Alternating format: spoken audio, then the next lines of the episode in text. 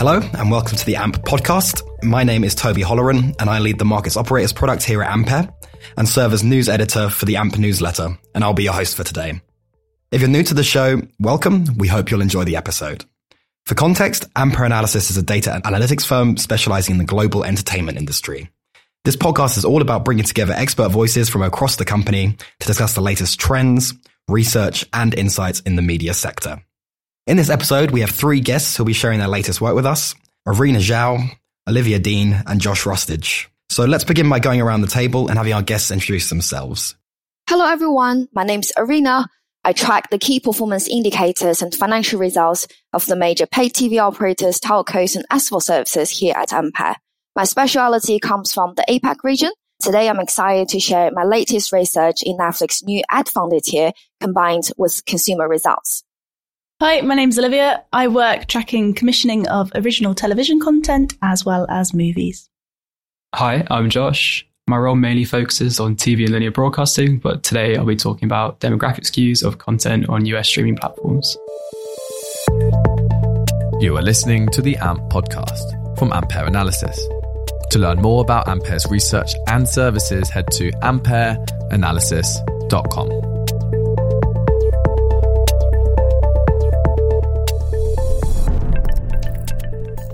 hot topic lately has been Netflix's move into an ad-supported tier this month, joining many other players and becoming a hybrid service. A model which Hulu pretty much pioneered in the US when it launched a subscription offer back in 2010, and it was able to leverage a sizable user base who had been primarily using the platform for free ad-supported content. So that said, Netflix had generally been quite against adding advertisements to its platform, and it wasn't until April this year that Reed Hastings first said he'd be open to the idea, with the platform launching recently. So, Orina, why might Netflix have changed its mind about launching an ad supported tier? And why are they choosing to launch at this point? I believe the reasons are multifold. Uh, the macroeconomics environment has changed, and Netflix itself has also grown to a new stage. Firstly, in terms of the general environment, I believe we're all experiencing the impact from the cost of living crisis. Everything has become more expensive and less affordable because of inflation and the impending economic recession. Therefore, consumers might want to focus on their core spendings and reduce their budget on subscription video on demand services. And secondly, when we look at the SVOD market itself, the industry has also become much more competitive and crowded as compared to three years ago. Now, all major Hollywood film studios have launched their own SVOD services. So Disney Plus, HBO Max, Paramount Plus, they're all competing with Netflix and trying to grow their own subscriber base often with a cheaper price. Therefore, amid a cost of living crisis and increased options, consumers might become ever more sensitive on prices and be more cautious than ever on which SVOD service to keep subscribing to. Therefore, uh, I believe a cheaper price point, although included with that, might keep those consumers who are struggling or considering to cancel their Netflix subscription on board and therefore helps Netflix to reduce churn. Thirdly, Netflix itself is also at a different stage. Uh, Netflix has reached almost 50% of household penetration in the US and UK. As a consequence, Netflix might have about to touch the growth ceiling in many of these established markets. Thus, I believe a cheaper and ad-funded tier is also for finding new subscribers by converting account sharers or people who were kept from a Netflix subscription because of its price hikes into new subscribers. Netflix launched 12 different markets with this ad supported tier, and it's got slightly different pricing strategies in each. Can you shed us some light on the actual pricing strategies there? As you said, Netflix new basic with ad tier was given different discount rates as compared to the basic tier in different markets. So in some markets, the new ad funded tier is given a larger discount, while in other markets it's given a, a lower discount rate. And I found that the greatest discount rate takes place in South Korea, with a 40% discount rate, while Japan was given the lowest discount rate at only 20% among the first batch of top markets. So generally speaking, was there quite a strong correlation between the, the, volume of the discount and the kind of willingness to see ads in return for a discount? Yes, indeed. I also realized that for most of the markets, the extent of the discount of the new basic with ad tier is related to consumers' price sensitivity. So in markets where consumers express higher willingness to downgrade, Netflix given generally less degree of discount, while in markets where consumers are less tempted to downgrade to the new tier, Netflix is giving higher discounts. So, can you tell us a bit about how you categorize these countries within your research? So combining discount rate and willingness to downgrade, I realized the first batch of 12 markets can be split into four groups. First group markets with greater discount rate and higher willingness to downgrade. Second group markets with lower discount rate but higher willingness to downgrade. Third group markets with higher discount rate but lower willingness. And the fourth group markets with low rate in both discount and willingness. So South Korea is the only market with higher rates in both discount and consumer preference. This indicates that Netflix's new ad-funded tier is probably going to perform well in South Korea. And Netflix is already the largest SVOD service in South Korea uh, with 5.5 million subscriptions. Therefore, I believe Netflix new tier is probably going to help Netflix to achieve even higher growth in South Korea and further expand its lead. And moving on to the second group, markets such as US, UK, Brazil, and Mexico in LATAM are offered at a lower than average discount rate for the new ad funded tier, but consumers in these markets show a higher degree of willingness to accept such an offer. So this shows that consumers in these markets may feel greater pressure uh, from Netflix price hikes. Therefore, they are more eager for a cheaper option moving on to the third and last group of the markets. So European markets such as France and Germany will be offered of the new tier with a higher than average discount rate, but consumers in those markets have expressed a lower degree of willingness to take up such a tier. This suggests that those consumers are generally more content with Netflix current pricings and are more happy with their economic outlook. Last but not the least, Japan is the only market among the first batch of 12 markets with both a lower discount rate for the new tier and lower dis- degree of willingness to downgrade. So this suggests that the new tier will probably have a minimal effect in uh, the Japanese market. So I'm, I'm actually wondering now if um, Olivia might have seen any changes in Netflix's recent commissioning strategy that might be linked to the launch of the ad-supported tier. Yeah, so I agree with Orina in that there isn't as much pressure for Netflix to offer an ad funded tier in areas where there's less market penetration. Uh, and they're definitely still so- showing growth in these regions. But what we can see is a link between the amount of investment Netflix has made in a market and then how much discount they're willing to offer. So if we look at the rate of discount in non English speaking countries compared with the number of Netflix originals originating from those markets, we can see that the discount is lower in countries where Netflix has commissioned more local originals. So it's clear that they're less inclined to offer a discount in areas where they've made significant investment. And um, Josh, in terms of the demographic skew of content on Netflix, how does that pan out? So Netflix has reportedly said it won't put advertising on content geared at under 13s. Is there much of that on there? And also, from my understanding, the 18 to 24 male group is one of the most important demographics for advertisers. Does Netflix content hit this demographic? Yeah, so Netflix has a decent proportion of children and family content, around 12% of their catalog. And content created for children is going to have a young audience, uh, but the data does back that up as well. But excluding children and family content doesn't affect the overall direction of Netflix's catalog skew, which would remain overall towards younger adults and towards women. But this doesn't mean that its other demographics are lacking content wise. So the data shows that about a third of their overall catalogue sit in the younger male skewing section. For context, that's a little bit bigger than the entire US catalogue of Disney Plus. So the male 18 to 24 group would sit in the younger part of this section. Therefore, Netflix does hit this demographic, despite it not being the largest share of their catalogue. And if we look at some popular titles that fall into this category, they're Spider Man, Breaking Bad, Better Call Saul, and some more of the animated stuff is always tending to skew towards younger men, such as Cyberpunk Edgerunners or any popular anime on Netflix, such as One Piece or Attack on Titan. And then, okay, back to Orina. Do you think that the ad supported tier is going to have the desired effect for Netflix moving forward? I think Netflix will achieve different results with this new ad funded tier in different markets. So in markets such as the US and Brazil, the new ad funded tier will probably receive the best results, helping Netflix to reduce churn and find new subscribers. However, in markets such as Germany, France, or Japan, the new tier will have smaller or minimal effect to Netflix development, partly because it was growing very well and consumers were happy with Netflix pricings. Overall, I think the new ad-funded tier will bring a positive impact on Netflix development in terms of subscription number. However, just as you said just now, Toby, in terms of total revenue or ARPU, average revenue per subscriber, the new tier will bring neutral to positive impact to Netflix because it's essentially using advertising revenue to compensate for the loss of subscription revenue. Thanks, Rena. Next up, we welcome back Olivia. Now, I'm the type of person who actively avoids movie trailers out of fear of spoilers. So hopefully I've not already got you to give some spoilers for your research for my earlier Netflix question. Your research has been looking at some recent commissioning trends with a focus on the big subscription video on demand platforms. So can you tell us a bit more about that? So in commissioning, we don't just track new and returning series. We also track series that have been cancelled or just that they've announced that they're no longer making them.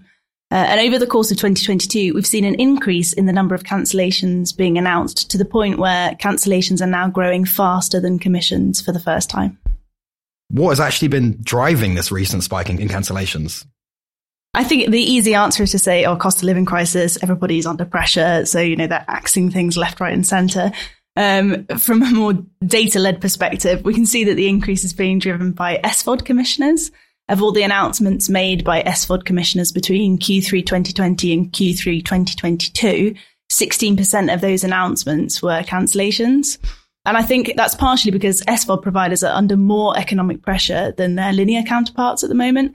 I think it's much easier to save money by cancelling an SVOD subscription for maybe even just a small amount of time than it is to, you know, ask for some of your TV license back. And I think that with SVOD platforms facing increased churn, the titles that they do commission need to offer a higher return on investment to secure renewal for more seasons. I also think that streamers are starting to streamline their original content. They're under pressure from increased competition in the market. So I think that they're having to focus their spending on the kind of titles that attract and keep new subscribers. And the, for the first time, cancellations of unscripted titles are growing. And in Q3 2022, the cancellation of unscripted titles from streaming commissioners represented over half of all cancellations announced. Are there any commissioners in particular which we have seen these cancellations coming from? I think we're seeing interesting patterns from HBO Max. They're still a relatively new streaming company, especially compared with big competitors like Netflix and Amazon. And we've already seen them cancel 5% of their originals. So that's quite a big chunk of their, of their original catalogue. And I think that's partially because this is the first time HBO has had that really granular level of detail in the in the viewer data that they have access to. And I think it's just that they're simply not pulling any punches when it comes to titles and content that's just not performing. The thing is, they're also trying to cut costs somewhat thanks to the HBO Max Discovery merger, which certainly probably isn't helping how much they're willing to spend on content. Okay, and then um, so during the pandemic, possibly on a slightly more positive note, we actually noticed a significant uptick in unscripted commissioning. So, um, what's changed? Yeah, I mean, I think what we need to say is that they're still commissioning a high volume of unscripted titles. I think they're just being a bit more discerning about which unscripted titles get to stay. Because pre pandemic, we were already seeing this increase interested in unscripted content. We had shows like ITV's Love Island, and I think that really ignited an appetite for reality entertainment. And that was already beginning to be reflected in commissioning before the pandemic. And then the pandemic hit and we saw a massive un- uptick in unscripted content because it was easier to make during lockdown. Uh, unscripted series helped commissioners fill scheduling gaps. Uh, but I think that the lack of new scripted television during that time, coupled with an abundance of sometimes questionable uh, unscripted titles, has seen consumer preference shift back to more traditional scripted fare. So although unscripted commissions are a cost effective method of padding catalogues for streamers, ultimately they're not consumers' favorite kind of content. So in Q3 2022, none of the top five favorite genres of streaming consumers were unscripted. I remember quite well at the beginning of the pandemic, the absolute hype around Tiger King. So it's interesting to see how that's changed. So um, finally, so where do you actually think this is heading? Is the recent trend possibly a more long term thing, or will that be a slightly different shift? I think that there's always going to be room for unscripted entertainment. And streamers certainly aren't any less committed to titles or formats they know are popular, like Queer Eye or RuPaul. And they're still commissioning high volumes of new unscripted content. I think they're just being more discerning about which titles go on to be renewed for additional seasons. Ultimately, facing economic downturn, they need to be smarter with their spending. And instead of ordering high volumes of more and more bizarre unscripted formats, I think that it makes more sense for streamers to focus their spending on high profile titles that will differentiate them from their competitors. And these titles are typically scripted and high budget. Great. Thanks, Olivia. Next up, we welcome back Josh. Again, um, hopefully we've not had too many spoilers already with his earlier insights into Netflix content. So your recent work has been assessing the demographic skews of SVOD content all the way down to a title level with a particular focus on the US. Can you give us a little bit more detail on what you've been working on? What I've mainly been looking at is how to take advantage of review data that is split by demographics. Good example of this is IMDb. Reviews are split male and female, and they're also split into three age categories 18 to 29, 30 to 45, and 45 plus. So, after collecting this data and weighting it to account for any sort of natural biases, it can be used to calculate uh, age and a gender score um, at a title level. Currently, I've created a score for every title present on eight major US SVOD platforms.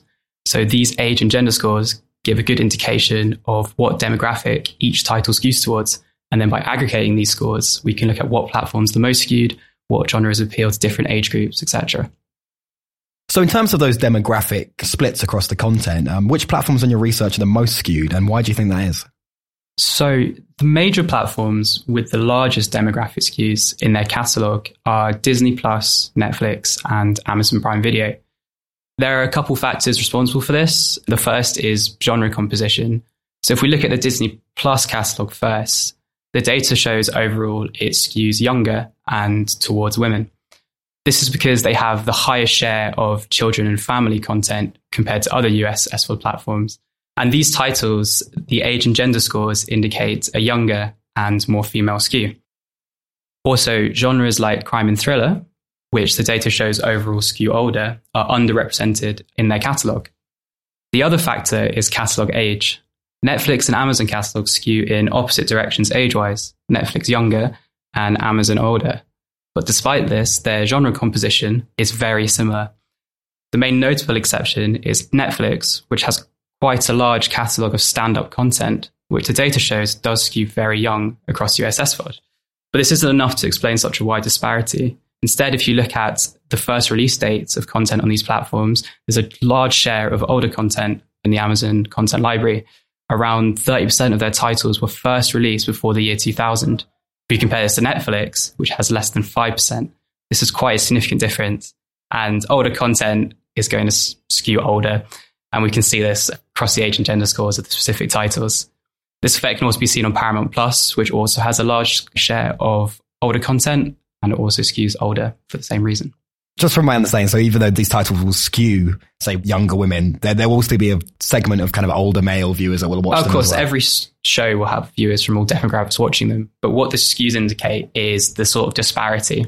A show may be incredibly popular with men, but it may be incredibly popular overall with both men and women, and therefore won't skew. Then a show that's not as popular in general, but has a lot of men watching it and almost no women will skew the most. So you get a lot of niche subgenres that have the most skew. I've relatively recently joined the 30 to 45 demographic. What kind of shows would most skew towards me? So usually this is a popular group age wise across US streaming services. Since you're sitting in the middle, it's harder to see niche categories that skew towards your demographic. But you can't go wrong with genres, uh, with genres with wide appeal, like comedy or drama. We're talking shows like Cobra Kai, Ted Lasso, or maybe Succession, if you've seen any of them. Oh, well, um, Succession is one of my favorite TV shows, as is Ted Lasso. So clearly I'm incredibly generic. So then if, if we actually look at some of the main SVOD platforms, so Disney Plus, Netflix, etc., in the US, based on your research, do you think they have the right content for their subscriber demographics? If we look at Amazon, Ampere's consumer data shows their subscriber demographic is slightly older compared to other platforms and more female. So there's a bit of a mismatch compared to their male skewing catalog, which they're not really attempting to correct. Despite this, Amazon are being proactive to appeal to age demographics other platforms might reach a bit better than them, like younger adults. They're doing this first by commissioning new titles to offset their older content. For example, originals such as The Rings of Power, our data shows skews younger. Um, they're also commissioning different genres. Around 20% of Amazon's released US commissions this year were comedy, a majority of which were paired with animation or drama. Both combinations skew young.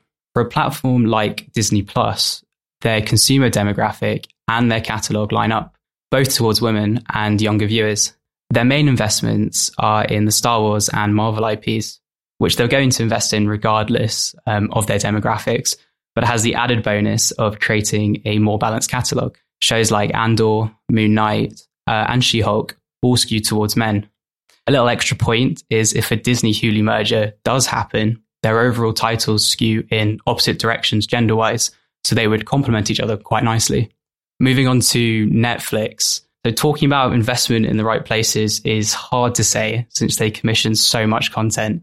That's 640 release titles compared to Amazon's 194 in 2022. But if we do just focus on their originals, they skew quite heavily uh, towards women. Without them, Netflix library would actually sit middle of the road gender wise. So, given that their subscriber demographic actually does skew more towards women, they've done a, a good job effectively targeting their base. Okay, um, turning back to Olivia, actually. So Josh has spoken about some of the more recent shows that have landed on these various platforms. But looking forward in terms of the kind of upcoming commissions on these platforms, how are they investing in content from a demographic viewpoint moving forward?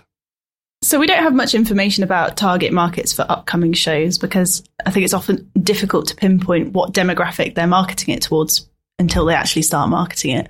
But what we do collect is we collect data on the gender of the protagonist or protagonists in each show. So this, whilst it's not perfect, gives us some kind of idea about target gender or at least something about representation.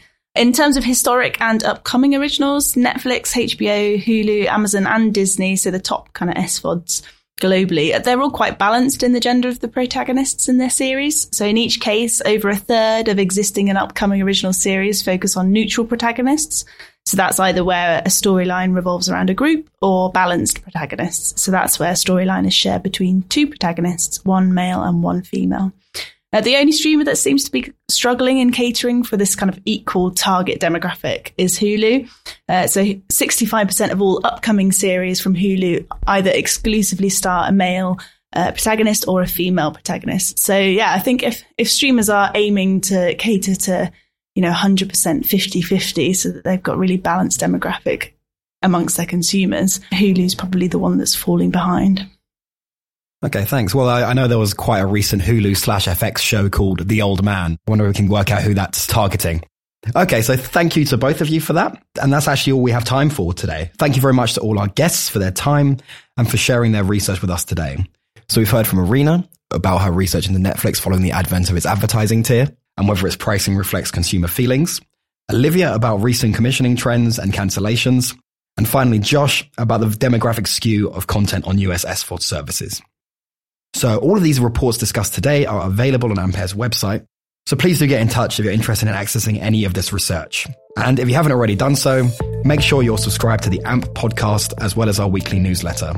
And for more on Ampere's research and services, head to ampereanalysis.com or get in touch by emailing info at ampereanalysis.com. That's info at ampereanalysis.com. We hope you've enjoyed the episode and thank you very much for listening.